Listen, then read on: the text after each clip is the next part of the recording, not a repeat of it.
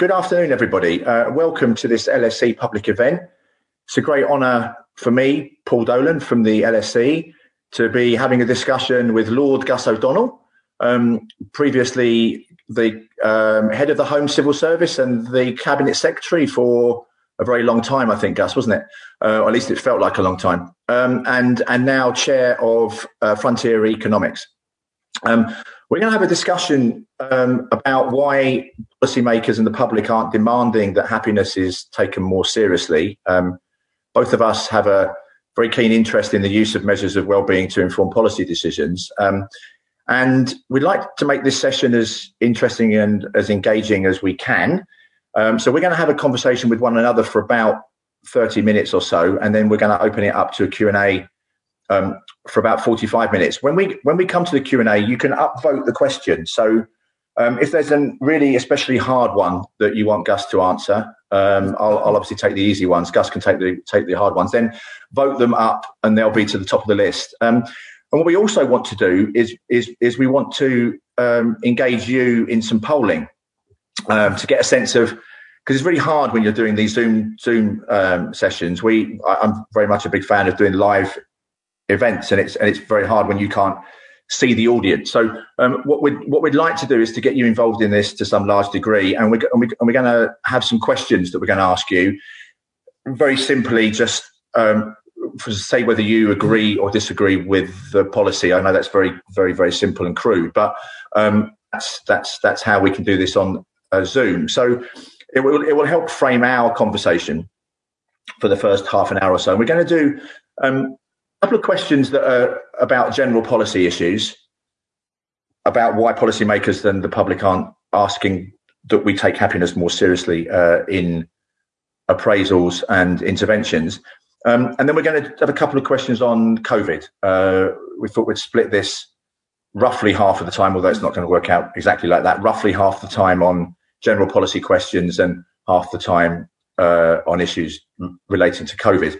So I'm going to actually just get us kicking off, Gus, if that's all right, um, uh, and we'll take the first question, see what the see what the audience makes of this. Um, have your fingers on the buttons, please. Oh, look, there we, there we go. The first the first poll is up. The first question. Um, can you, yeah, just vote basically. Uh, we're going to keep this poll open for what? Should we go to? Should we go to thirty seconds? Let's uh, let's let's have thirty seconds for this first poll and see if we have any um, disagreement with the policy that there should be immediate access to mental health services, e.g., for eating disorders.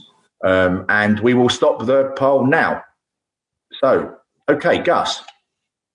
This is actually this is actually a really, a really good place to start. So, this is a question that, that says that we should have immediate access to mental health services uh, for a range of conditions, and the example here is an eating disorder.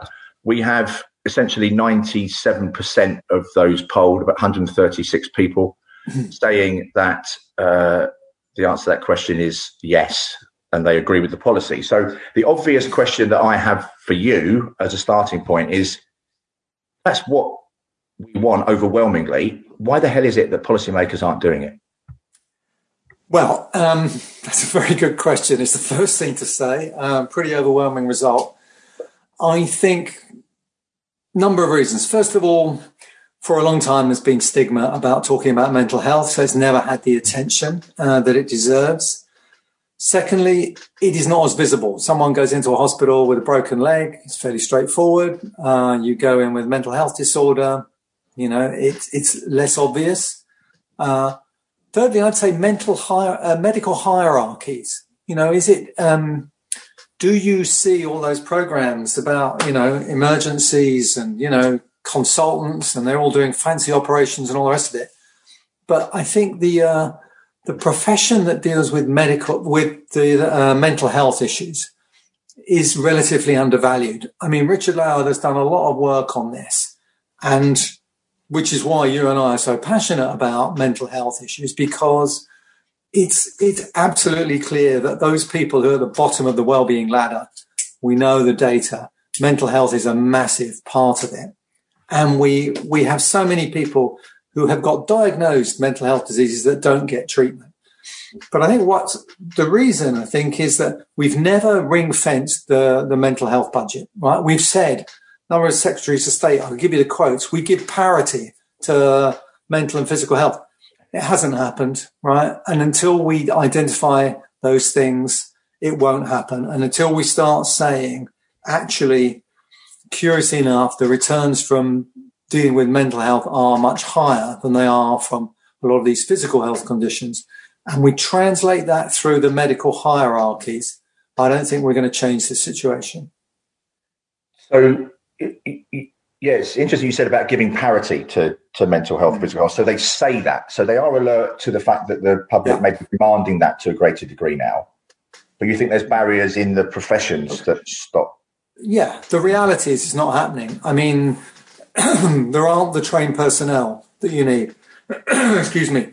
The um, you look at provision in, in schools. It's it's minimal. Those that do it are, are doing a brilliant job, but it's there's not enough. Uh, and the rest of it, I think, you know, we're we're all talking about, you know, trying to get people to open up to uh, mental uh, illnesses, to depression. You know, I mean, during this period of COVID, for God's sake, we know that loneliness. We know that mental health conditions will have gone up dramatically. For those with existing mental health issues, it must be even more.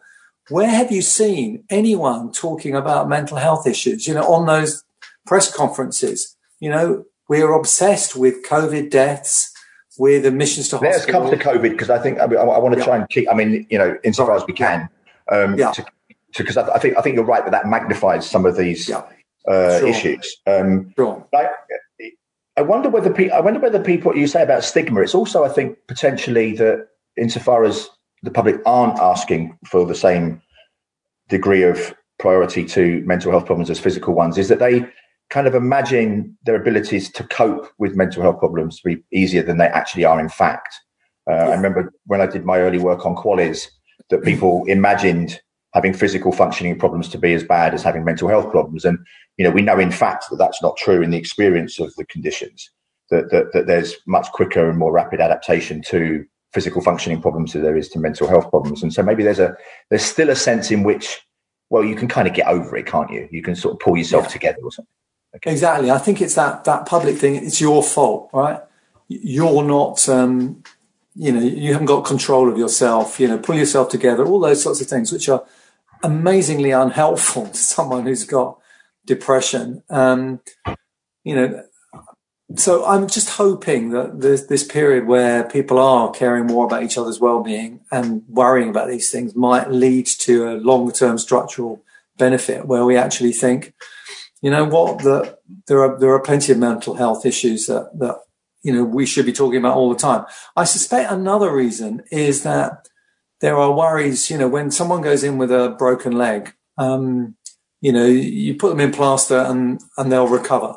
With mental health, you know, the, the recovery rates from all sorts of things are not as obvious, uh, and are more problematic, I think. But that's, you know, we don't give up with cancers or dementia because we don't, we don't have a perfect cure for it.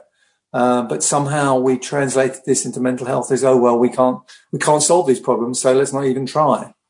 Yeah, I think it's interesting. You mentioned Richard Layard uh, earlier, and it's in, it's interesting when he was making the case for mental health therapists, mm. um, you know, the training of CBT therapists in particular, that the that the case was made much stronger when the economic argument was presented, yeah. right? So this would this this ends up saving more money than it costs, and it's kind of, yeah. I don't know, it's just an observation that actually that still seems to be quite prominent. If you can make the economic case for the for the for the interventions, then they're more likely to be supported. I think that's right because the you know the argument to spend more and more on health is always there. You know, there's always someone. You, know, you don't get to a point where you say, "Well, okay, that's enough." You know, there's no need to spend any more. It's kind of unlimited the demand, I think, and really, it's all about prioritization. And I think that's where the issue comes in. You know, we can argue all day about whether the health budget should be bigger or smaller. But actually, when you think about where the money goes, you know, the, the truth is an enormous amount is spent uh, still in those last few months of life. When if you were doing a QALYS calculation or a, a well-being years or whatever, you would, um, you would reallocate away towards particularly mental health issues, particularly for younger people. I think also just I'm just going to move on to the next to mm-hmm. the next question in a second, but I just I think it's important also to see that this isn't just a public policy concern. It's not a health. It's not even a health budget concern. That mental health is a challenge for work for for people in work, for employers, for employees. Maybe we need to kind of broaden out the responsibilities, I guess, for dealing with uh, mental mental mental health issues. That it's not just rooted through the health budget in the public sector. Totally, and I mean, I think it's so true of so many health issues. There's um, Nigel Crisp uh, who was the chief exec of NHS uh, during my time, mm. has written a book called um, Health is Made at Home, Hospital is for Repairs. Not the snappiest title, okay? You know, you, you do better on titles, I'm yeah. sure.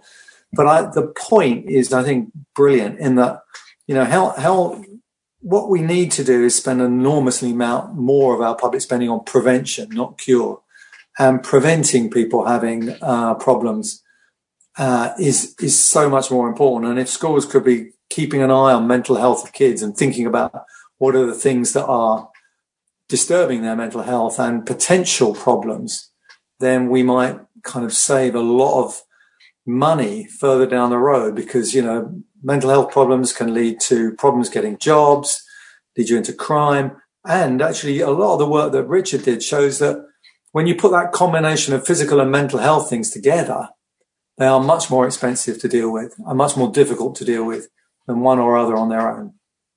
Okay, cool. Thank you. Let's move on to the let's move on to the next question because I well, I'm not going to preempt what the answers will be. Let's get the let's get the poll up. Can we get the second? We get our second general policy question up, please? So again, please please do vote. This is made much more uh, enriched by uh, knowing what you think. Um, so we should need, need to move away from the myth of social mobility towards social justice.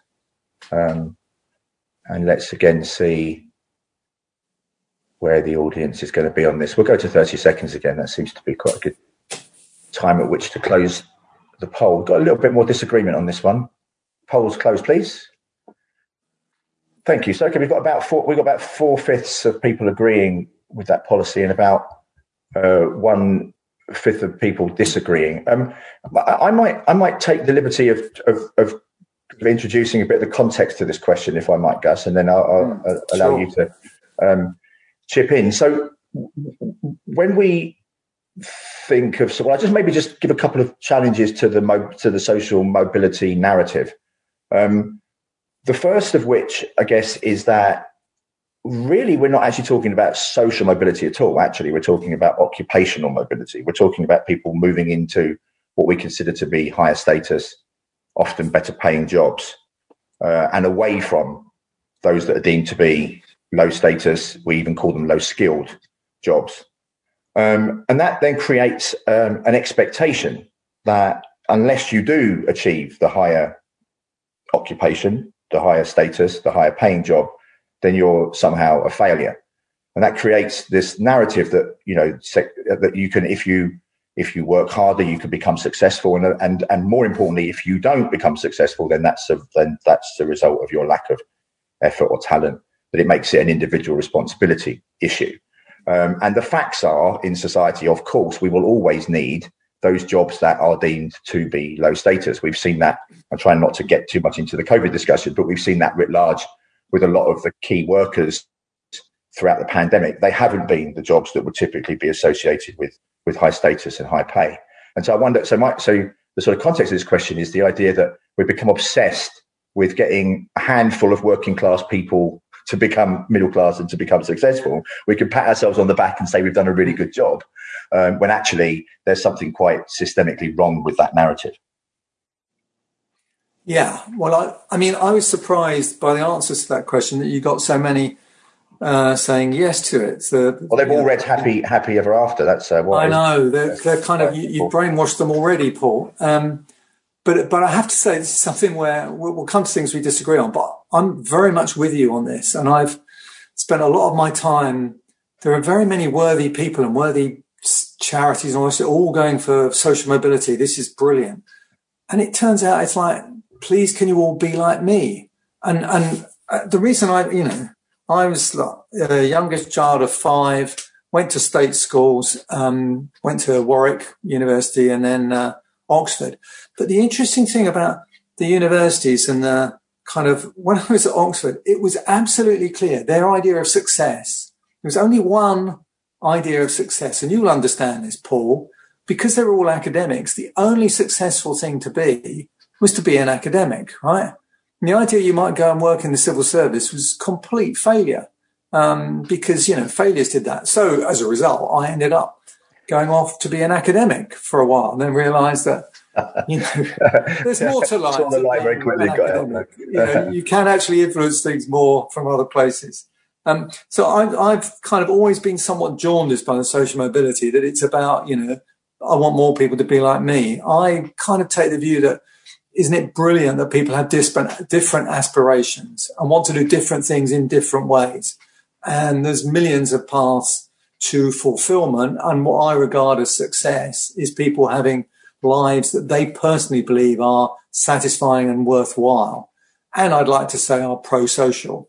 So do you um, think, do you think we, do you think that that's, that, that it, it's got worse in a sense that we've over the last, you know, few decades, because we, don't we haven't got very much good data on this, of course. So we're speculating and looking, looking at our, looking at the world through our own lenses. But do you think this this this idea of of success and failure and the narrowness with within which we define it has become worse or better as time has moved on? Well, if you think of, of what are the big changes, um, you know, big changes in the percentage of people going to universities, um, you know, increased dramatically, and I think that that rhetoric of here's what you do if you're successful, and and it starts to my mind, and this is a problem I think with the education system, of you, to be successful, you've got to pass exams. You know, in the old days, it used to be 11 plus, GCSEs, A levels, so you can get to university.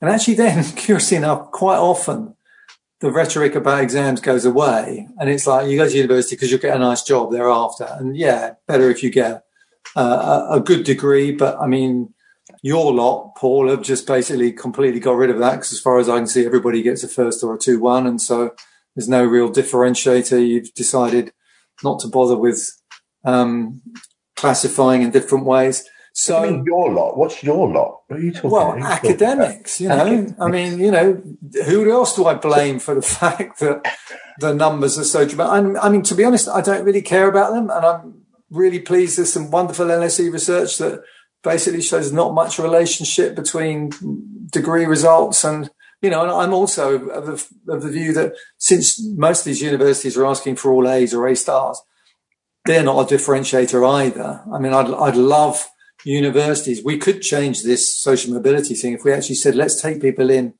Let's not bother about using A levels because I've never seen the evidence that A levels are a good indicator of future success. I mean, you know, I think, I mean, I think, I think, is it, I think is it, is it, is it, is it Alison Wolf or uh, maybe, maybe it is, um, who, who talks about universities being signaling. I mean, that's, that's, that's really what, yeah. that's what yeah, the exactly. I mean, they're not, they're, they're to, they're to signal something yeah. about your intelligence and capabilities. They're not to actually equip you with, with, with any of the skills that might be required on particular vocations and occupations.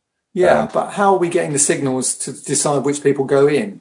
By a set of exams. Well, I agree with you. I mean, I agree with you that we've moved the 11 plus up to 18. That's really what we've done is to say that you go to university and you're a success, and if you don't, you're a failure. Um, and as I think, again, we want to try and come on to things that we might disagree on, but we are definitely very much aligned on the affording more status to vocational training, to further education that's not necessarily in a higher education institution.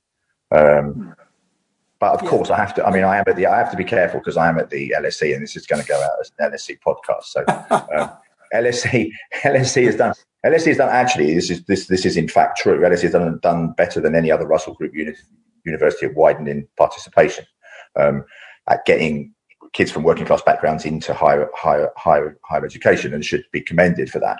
The important thing then, of course, is as I think you allude to, is that you don't have to then fit in to a particular narrative about how you should live your life or the kinds of jobs that you should go on to. And I think all universities can do much more to take diversity, proper diversity into account as we teach our students.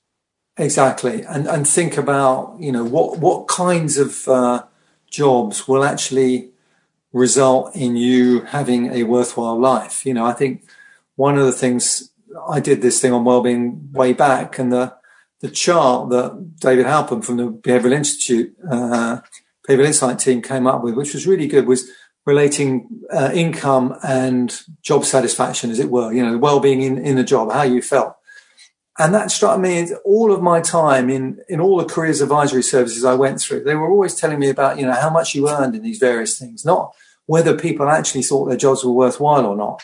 And, you know, I, I did feel for that because it was always hard to get people to choose careers in public service because, you know, curiously enough, the investment bankers were paid five times as much. But believe me, um, I've had, you know, if I had, as, as I was, uh, tempted to do at one point, go and join Rothschilds or Goldman's, I would have had a lot more money, but I I would have been uh, a lot less happy, a lot uh, lower well-being. I, I, mean, in every respect. So, you know, good luck to the investment bankers. You'll be very rich, um, but you know.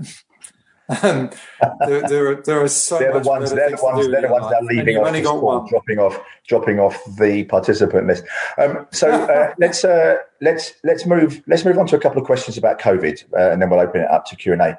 So can we get can we get our next poll poll up, please? Which is a which is a COVID related question. Um, so again, we'll, we'll stay open for thirty seconds. It'd be in, really interesting again to see what the split across this question is. So require that all policies at a minimum are subject to appraisal of expected life years saved.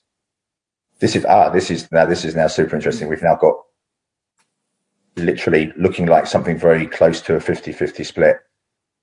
Brilliant. Thank you. Can you close the poll?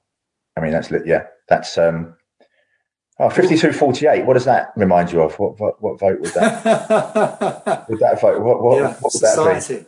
in 2016. Um, so, uh, of course, we don't. We, it, it, you know, it's not possible um, with the Zoom technologies for us to be to, to, to, explore further why people disagree with that. So we won't know what they would have in mind uh, when they're disagreeing it. But we got we got a we got a 50-50 basically on that. Um, I, I, guess the question would be. Uh, well, let me ask. Let me ask you that question, Gus. Should we should should we require that all policies? This is at a minimum are subject to appraisal of expected life years. So I, I, was, I was intrigued, yeah, by that number. I mean, I wonder what the appraisal of expected life years saved by leaving the EU would have been. Um, tricky to calculate. Well, that depends whether we can get the vaccine out of Belgium or not, doesn't it? yeah. um, so uh, basically, you know, you do try in government to get all policies subject to as good a cost benefit analysis as you can. And um, in some places, in some parts of government, that's easier than others. In the Treasury, it's pretty straightforward. In places like Department of Transport, if you're doing roads investments or trains, all the rest of it, you'll get a good standard cost benefit, which would have expected life saved in there. Um, interestingly, uh, in health, it's much more difficult to get them to kind of do these things. They'll do it in little bits like NICE, a National Institute of Clinical Excellence, has got its QALYs, and that's but that's for new drugs. If you said to them, "Give me the QALYs on building this hospital," um, that would be very hard for them. Um, give me the quality, you know, give me the, the full analysis of why you've chosen to do more doctors. You know, often politicians come up with what we need is more hospitals or more doctors. You know, very input related. They won't have thought about ultimate outcomes. And so, well, I guess in COVID, I mean, in, yeah. but but but having said that, of course, in COVID, they they have been concerned about the the outcomes, which is the number of deaths. I mean, that's no, clearly a, no, no. Well, that's clearly an outcome. No, they they'd be they'd be concerned with very specific outcomes, and I can explain the politics of that is fundamentally it's been about let's not see the health service overrun. We do not want pictures of people on trolleys not being able to get into uh, intensive care units. Um, that is the political death. So that's been given almost 100% weight, uh, and the rest. Actually, I, I, would love to say the West has been discounted somewhat, but actually, we now know from the economic impact statements that have been put out they were never calculated. Right? right. Nobody did those sums. Right. Um, so they weren't actually on, on saying, you know, well, if we close schools, we're going to have these impacts on various things and we're going to, you know, lockdown measures are going to have these effects and COVID is going to mean that we're going to lose lives in non-COVID areas because we transferred resources across to COVID. So um, I, I just, wish I could say there was a careful calculation, but it's quite apparent that they didn't do it that way. The politics dominated, and the politics both of for politicians and for medics. Yeah, no, I was just I mean the reason reason we asked about life years is because because that's the would be in one sense one of the most basic considerations that you might think of, right? So when you're when you're messaging people to stay at home to protect the NHS and save lives, that there there will be unintended consequences of those particular requirements, which means that people who might have a cancer diagnosis uh, would miss it.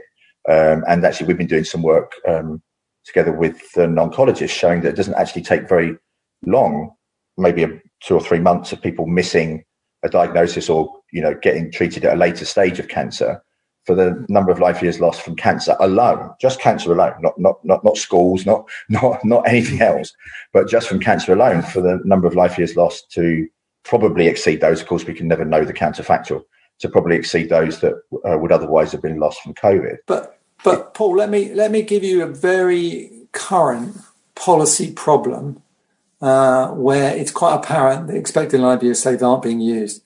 Um, vaccination, right?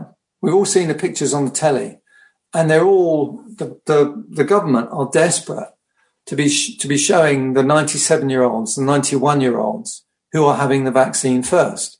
now, there's only a limited number of vaccines, so question mark. Why why why 97 year olds and and 80 year olds not getting it instead? You know, so I, yeah. I, I just say a little bit. I mean, so I, I originally uh, was a health economist back in the day, nearly three decades ago now, and I and I worked with Alan Williams at the University of York, and he not that old, Paul. Come on, no, I, just, I look it. Oh, shut up.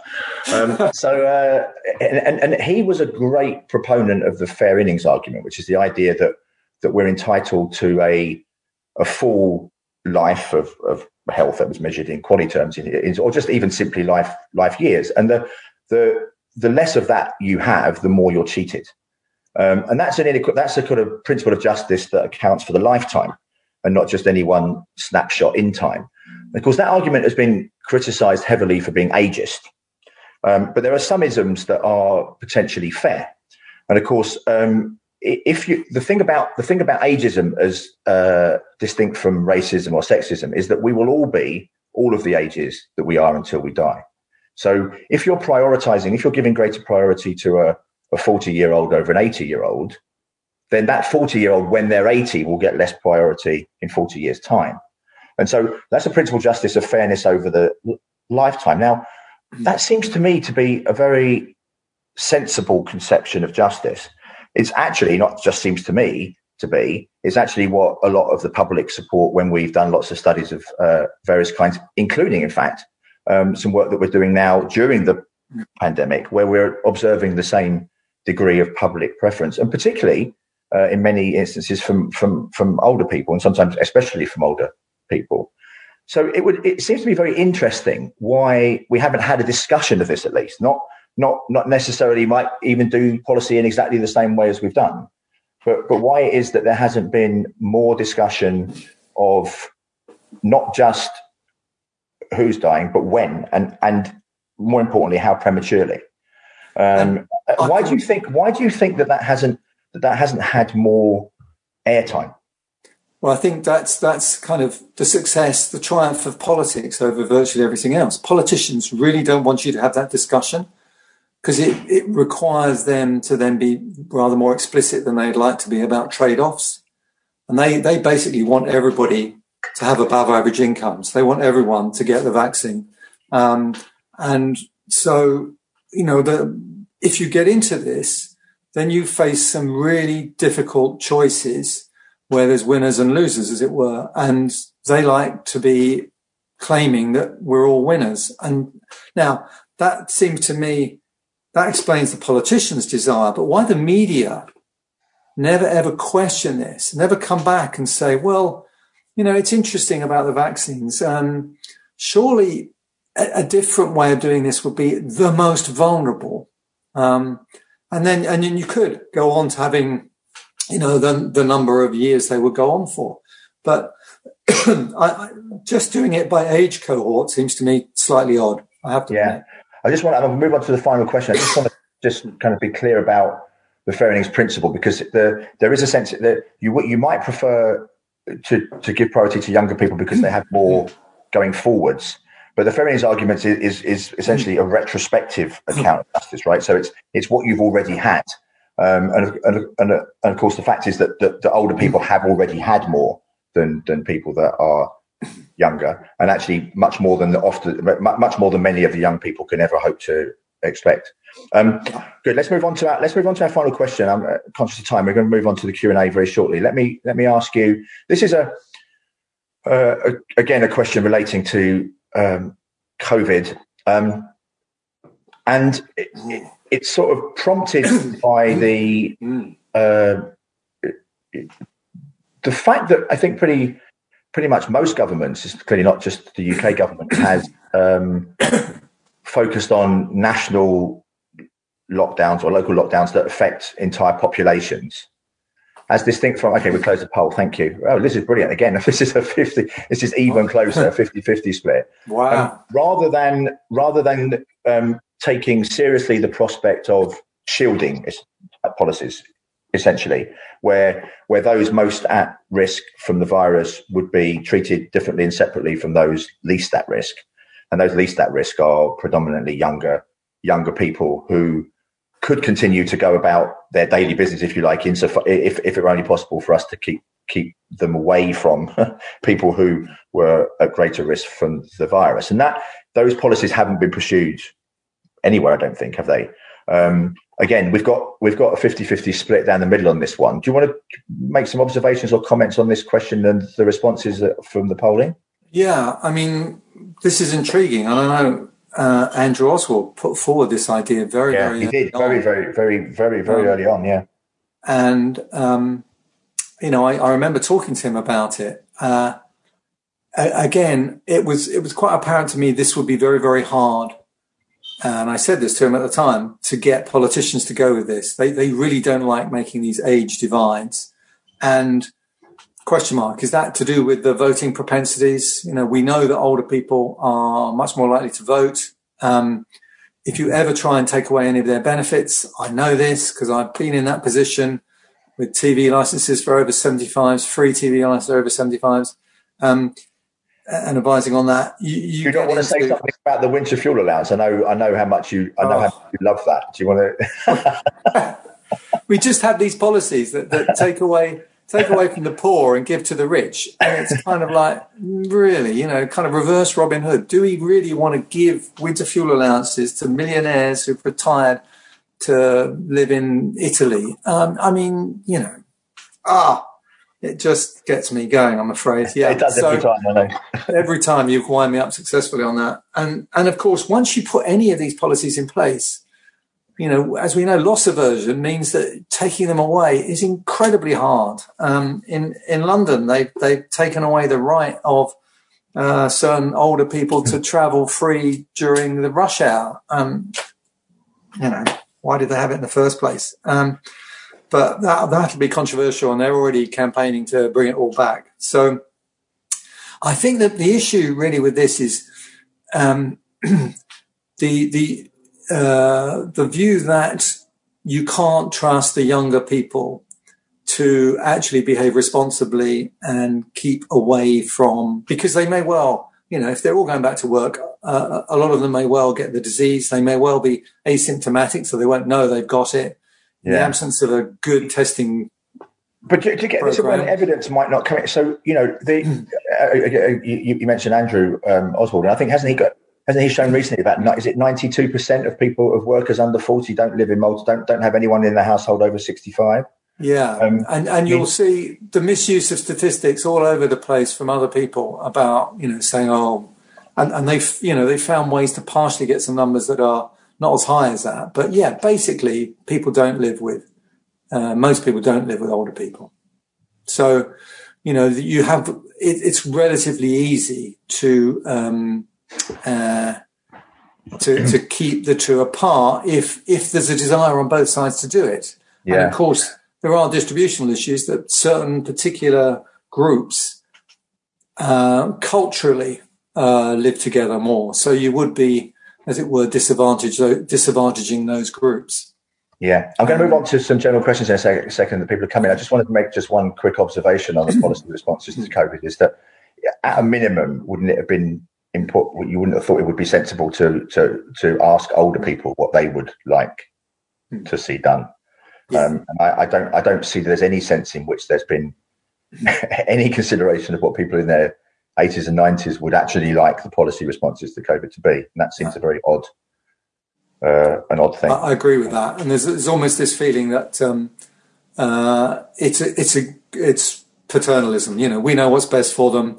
They'll put themselves at risk, and and they'll die, and we'll be blamed. So let's not allow them the freedom to make those choices. And uh, now, to to the extent that some people are completely incapable of making those choices, maybe for medical reasons, yeah. then you can understand that. But otherwise, I, I think you're absolutely right. I trust the people is my view a lot of times.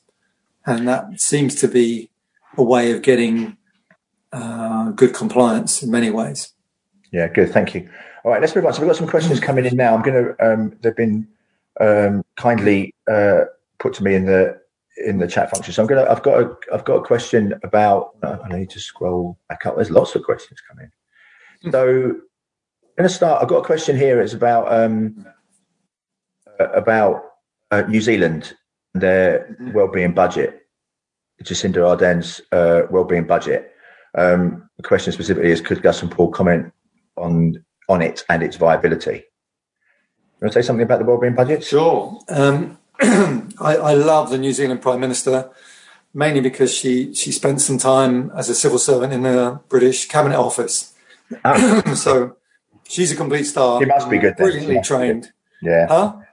I said she must be good then. Yeah, exactly. I didn't actually come across her, unfortunately. But I mean, I think she's a star. Let's get that clear.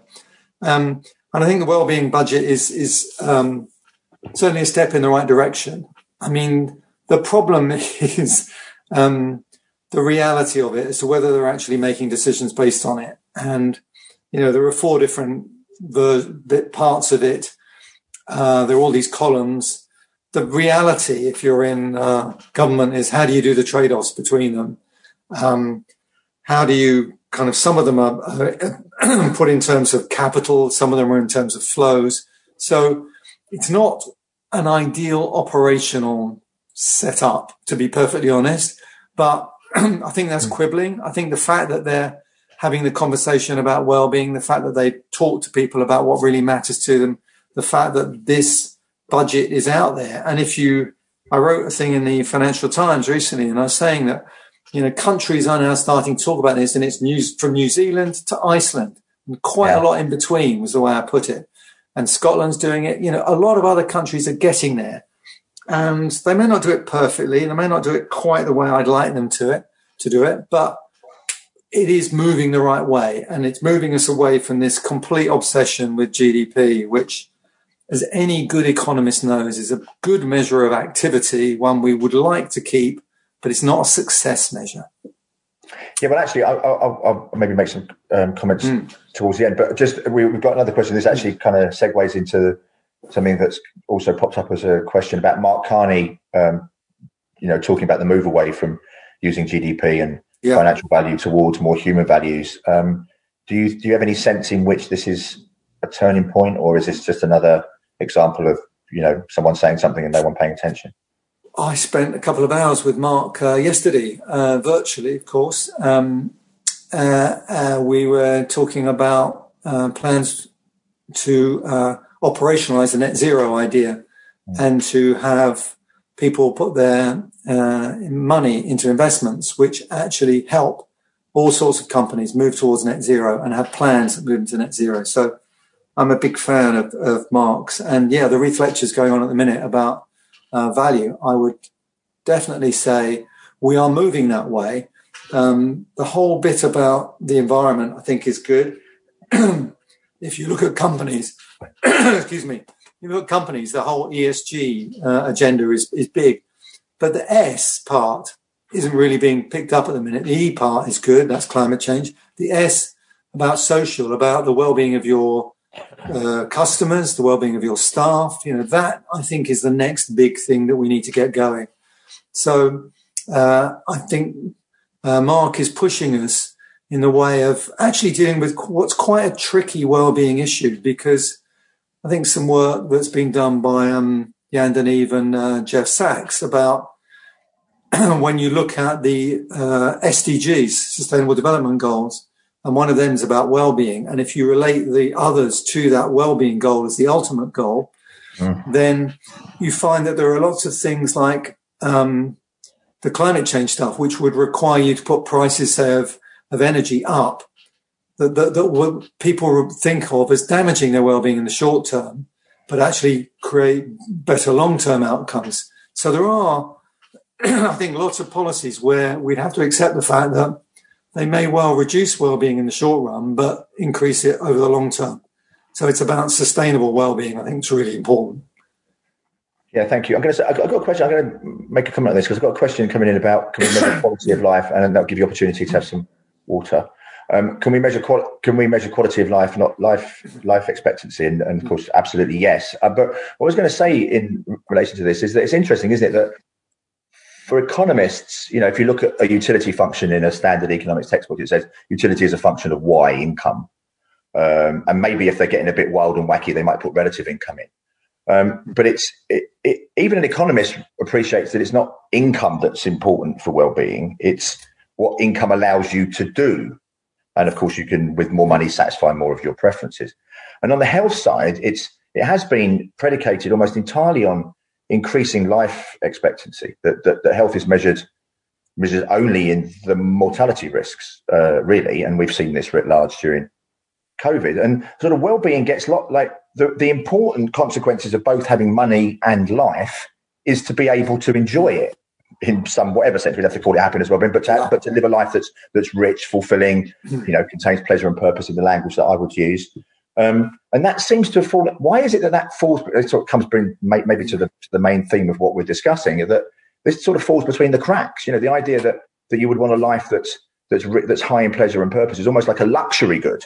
What you ought to be doing is having as much money as possible, living as long as possible, um, and any trade-offs that you might make for for money and life expectancy are kind of crazy because they're seen as crazy from an economist perspective, or they're seen as crazy from a health uh. Uh, yeah, I think we, we got a lot of attention on this when life expectancy numbers, which have been going up forever, started to plateau, and I think you get this differential between high income people where life expectancy keeps going up and lower income people where it's coming down. And um, that's meant that people then go one step back and they look at healthy life expectancy, which is obviously a, a, a much better measure, which is how long have you had in good health? And I think that whole business that you've been talking about, QALYs and WELLBYs, well-being years, uh, gives you the right answers and what we should be concentrating on uh, I mean, just keeping people alive at a really great expense in not very comfortable circumstances for another few months. I mean, and that's costing huge amounts of money. That clearly versus being able to spend that money on some preventative policies, which actually give big increases in healthy life expectancy. Um, it's, it's just a no brainer. And I think we need to kind of really work hard at getting that across that it's it is about quality and um, I mean I don't really this, this, thing about income which which you talk about a lot Paul as well I you know having left the civil service I now get paid more than I ever did as a civil servant and to be honest it's quite hard to spend a lot of money I mean, um, and I don't quite see what you get for it. You know, I, I, the things I'd want to buy I can't buy. I, I, would like to see Manchester United just make the most of the talent they've got. For example, I'd like to see, you know, lots of things happen which it, it just money doesn't buy. And and I think at the low level, of course, it's massively important and it makes a massive difference. But you know, for those people who've got the first billion, what does the second billion do for them? I, I just genuinely don't get it. You cannot consume it. It's not possible. Yeah. Uh, well, the thing is that it becomes addictive, isn't it? It's like any addictive good. And, and it is true, you know, it is true that, and that we, you can't emphasize this enough, I don't think, that poverty makes people miserable that you know if you're Absolutely. paying attention Absolutely. to how you're going to pay how you're yeah. going to so it does i do get a little bit i feel sometimes a little uneasy when happiness economists talk about money doesn't make people happy well that's easy to say when you've got it um, yeah, but actually you know poverty does make people miserable mm. uh, when you're paying attention to feeding the kids paying the bills you know that that that does induce considerable degrees of anxiety and so we should be alleviating poverty people people themselves make sense for them to be motivated to to earn more money the problem is that we don't know when to stop do we we kind of become addicted to the narrative and then we just accumulate accumulate accumulate and i don't know if there's if we've got any good suggestions and recommendations about how we kind of get ourselves off that treadmill to move away from what, what I talk about in Happy Ever After, from more pleased to just enough. Um, I don't know if you've got any well, reflections um, on that. Yeah, when when when you talk about people who are seriously rich, so uh, I do happen to know a number of Goldman partners, and their bonuses were uh, pretty obscene in my view. They, for them, it was a success measure. So it really mattered, right? And, and if X got a bigger bonus than them, that was really important to them and it really affected their self-esteem and it really affected their well-being. So I understand that, but it wasn't the income that did it. So trying to find ways which can solve those problems, which don't necessarily require very large differences in pay. You know, in the civil service, we had the, one of the most elaborate job appraisal uh, um, systems I've ever had. And in the end, you might get a box one rather than a box two. And you'd get about two and six more. You know, you get about five pounds. It was just, the money was in relative terms just completely trivial. But the, you know, it mattered in terms of uh, standing and esteem. So I think there's that. And the other part I'm doing this thing with Andy Haldane, this commission on uh, civil society. Mm. One of the big differences between us and, say, the United States is how little is given in philanthropy. You know, that rich people, on average in the UK, don't give anything like as much to charity. Now, partly that's some tax reasons, but I kind of wish and I hope that COVID has generated this, this understanding that actually volunteering helping uh, other people not only helps them, but really gives you a buzz. You know, I mean, uh, yeah. the stuff I do for pro bono economics makes me feel really good. I don't know if it does any good to anybody else, but I mean, I like it, uh, and it improves my well-being. So, you know, why yeah, I mean, I, doing more? Do you mention that? You know, I, have I've had a lot to say in various places about this, about tapping into the, the to the selfishness of selflessness that actually you do. And there's very good, you know, RCTs and good, good um, evidence, causal evidence showing that in the case of volunteering, for example, when you draw attention to the personal benefits that come from it, you get more of it and people do it for longer. Mm. We've kind of created this narrative about, you know, sort of pro-sociality almost has to be self-flagellating. It's, it's a, we kind of create this higher, this hierarchy of intentions and motivations, which I think distracts us from doing the most good. Um, yeah. We make it transparent, we make it visible, we celebrate it, and we get more of it. Um, yeah. And I think, to be honest, we, we need to kind of find ways to generate a society in which uh, people can do things which, you know, aren't okay. Oh, now I've got to do something terrible. I've got to do some voluntary work or community sport or whatever. Yeah. But but we do things that people really really enjoy, and you know, I uh, you know, that's I think where we're we're failing. We're not creating really enjoyable opportunities for people to actually do things which um, actually make the world a better place. You know, so how do we do that? That's a really interesting question. I think in the charitable sphere, a lot of it used to be, you know, when uh, I remember in the civil service, they said to me, um, "Go do some volunteering," and I did some volunteering playing with playing football with some new uh, migrants and some people who have various issues.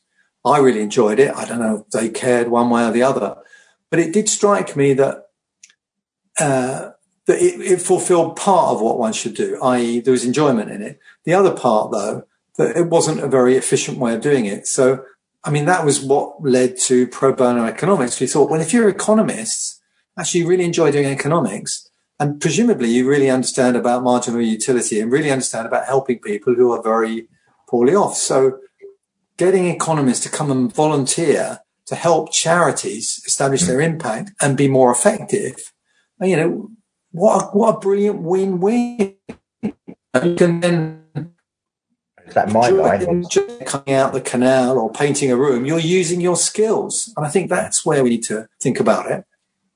Okay, let's um, let's let's let's ask. A, I've got a question that uh, has come to the top of the list. It seems around um, sexism uh, in mm-hmm. policy. So mm-hmm. uh, basically, on on on whether we believe a disregard of mental health and happiness uh, intersects with sexism in any way. Um, for example, depression, anxiety, eating disorders have higher incidence amongst women, uh, and begs the question whether there are underlying biases uh, in that regard.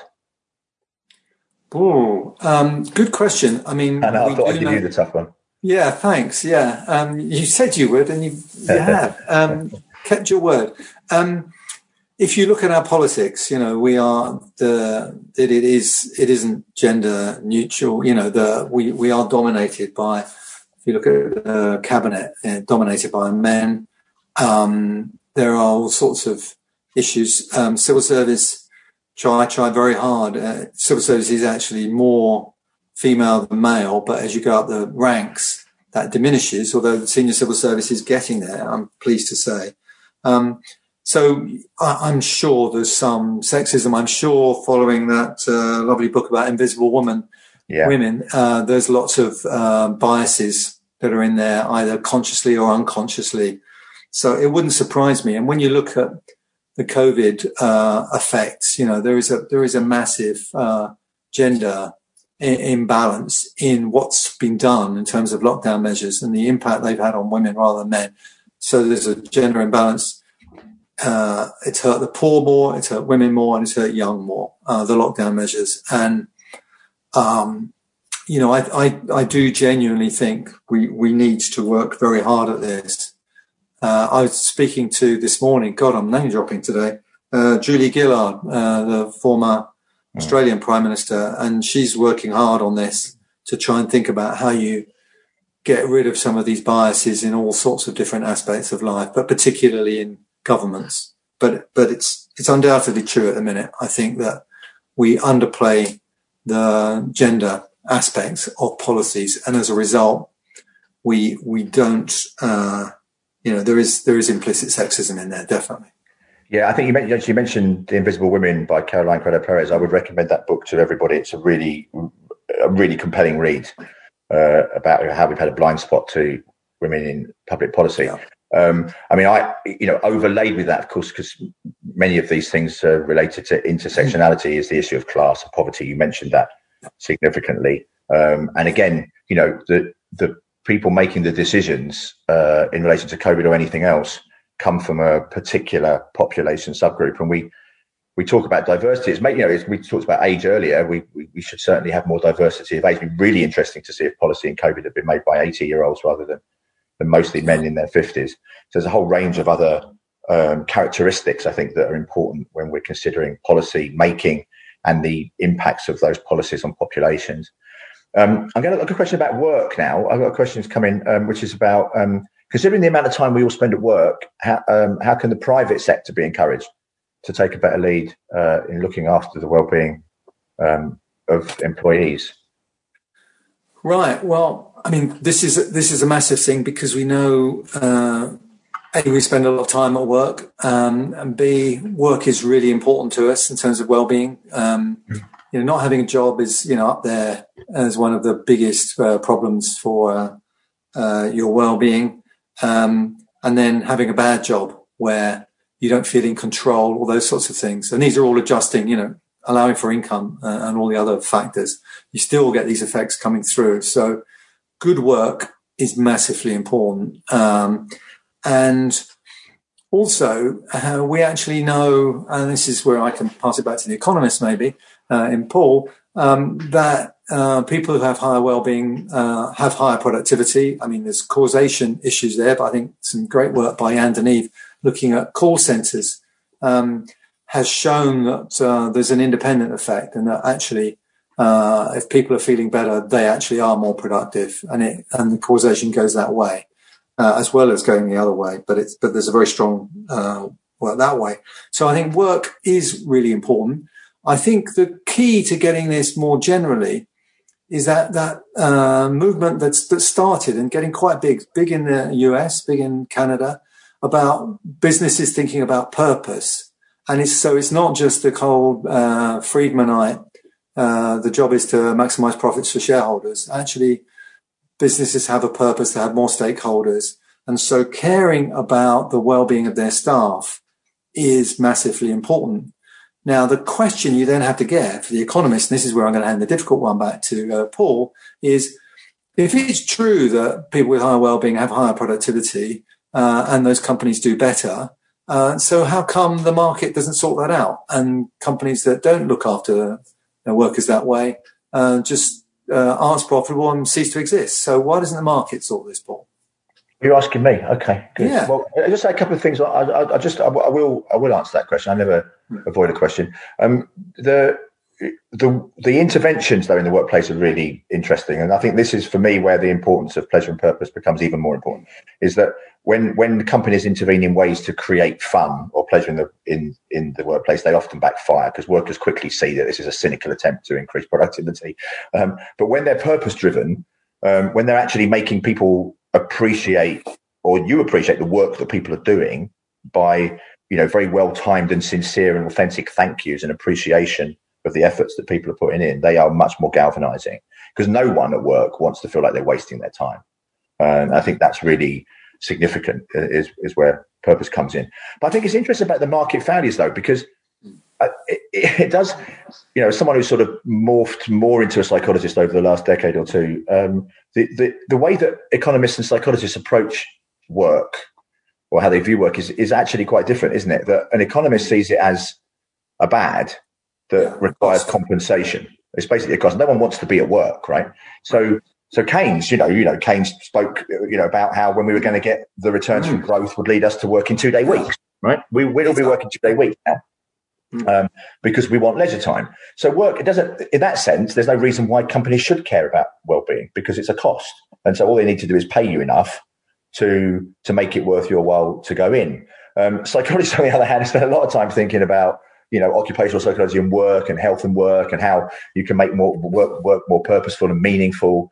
Um, and so maybe it's the the psychologists of in in general had much less impact on policy than economists have. Um, that, that's undoubtedly true, and I think one of the um, one of the biases in the policy system is that, uh, and I, have always described this, uh, coming as an economics economist myself, uh, that the economists are like Japanese knotweed. You know, we'll go everywhere. We'll kind of look at any policy. We'll give you a cost benefit. We'll, we'll do some analysis of it.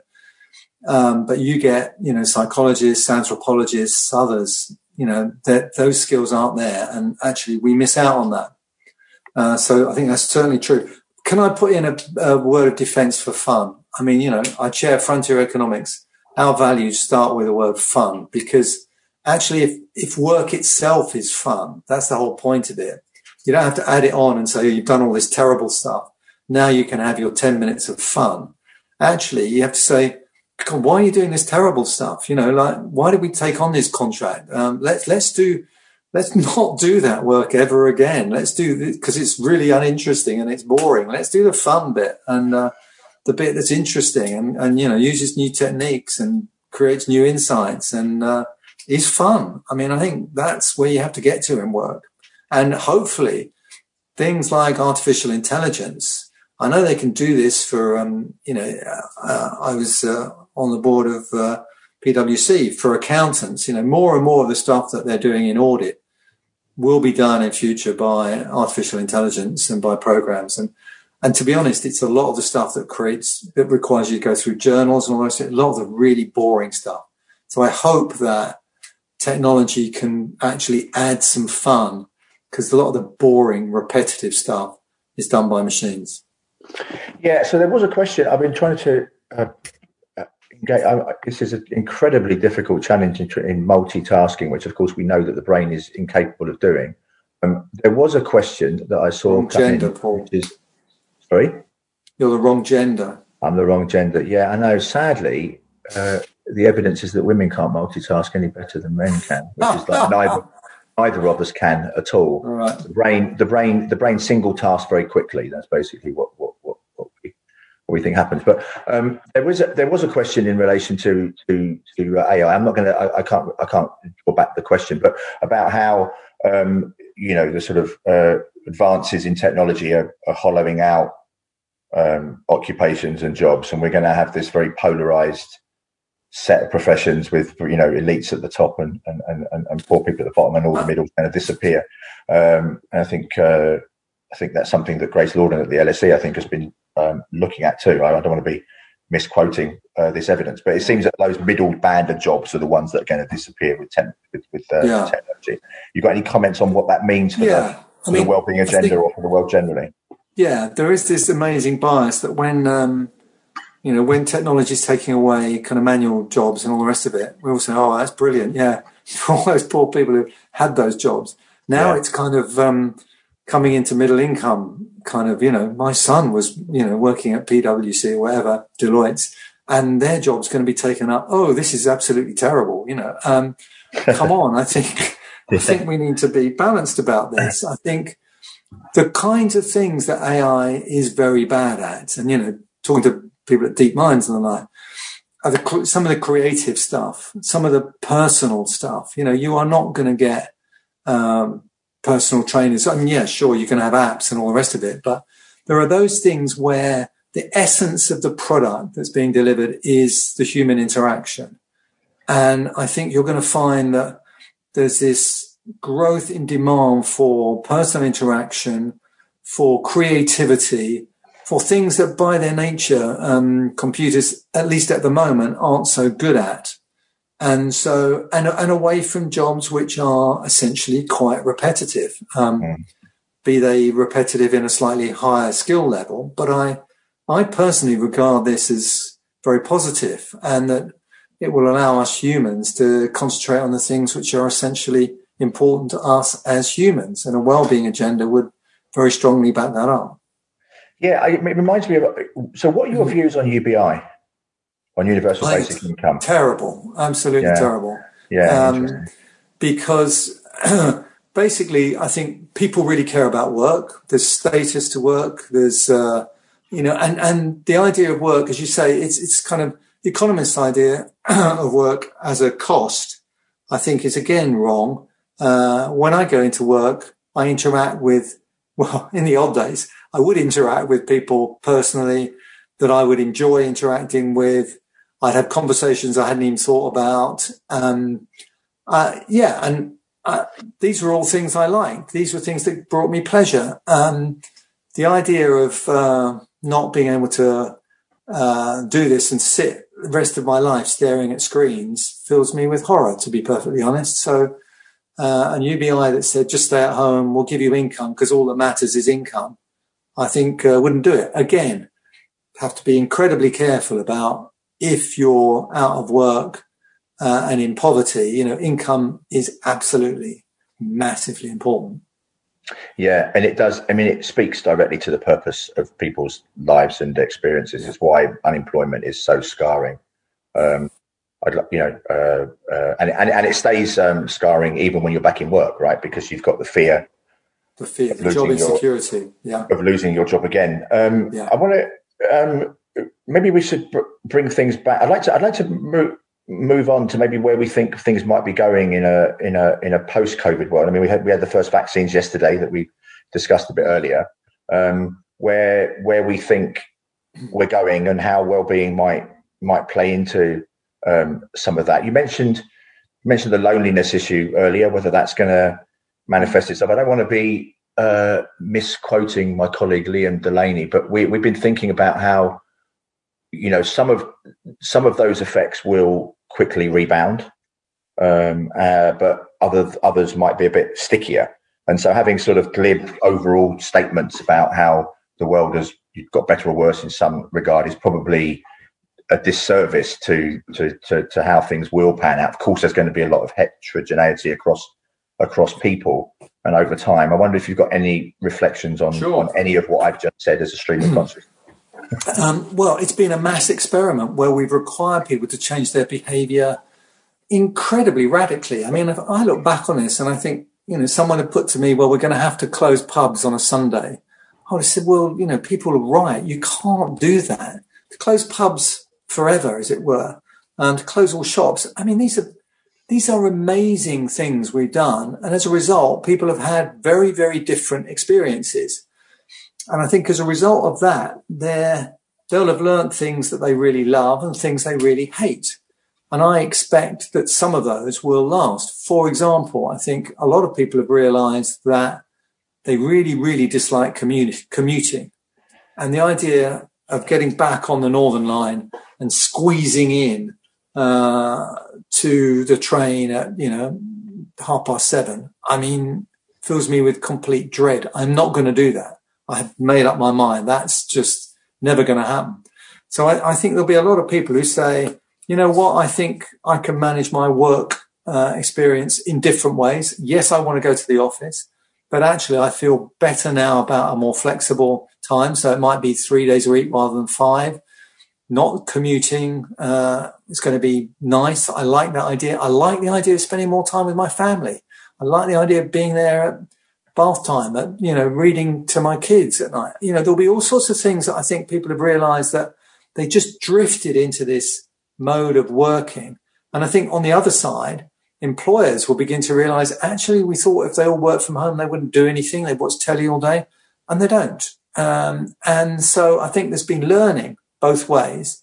And we've also learned things like things that really matter to us may not be things that relate associated with income that, you know, hugs, being able to meet people, um, you know, those, those kinds of things which don't show up in GDP anywhere, uh, are massively important and social interactions, relationships, these things hugely important. And I think we'll, we'll learn and hopefully come out of this massive experiment with some changes in values, which might be permanent. And I suspect that, you know, I, I absolutely don't believe in the end of the office. I think that's completely rubbish. I think that that you will get uh, a move where there is more flexibility about when people are in offices, and when they do go into offices, I think they'll use the time much more to do the things that you can only do in inter- in offices, which is personal interaction, creativity, you know, sessions where you want to bounce ideas off. Yeah. Uh, and and the things that we know you do on Zoom, like uh, the board meetings I've had and stuff like that, be very transactional, and that which is fine but it's not easy to get, you know, that personal creativity, all of those gains from being in the same place when you're just staring at a picture, no, no matter how beautiful that picture is, Paul.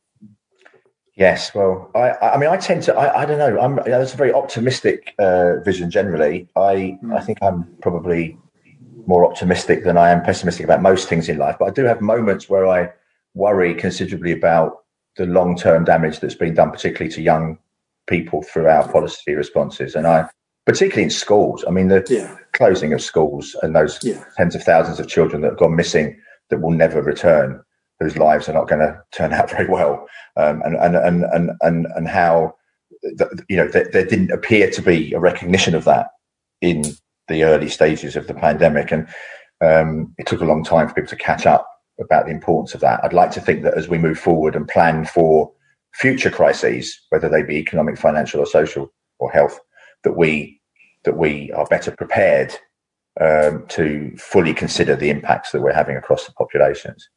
Yes, I, I, agree, and I think the whole frameworks for analysing these things was terrible. You know, I don't, I don't think they made the decision on schools with with anyone saying to them, "Do you realise what the long term consequences of this would be?"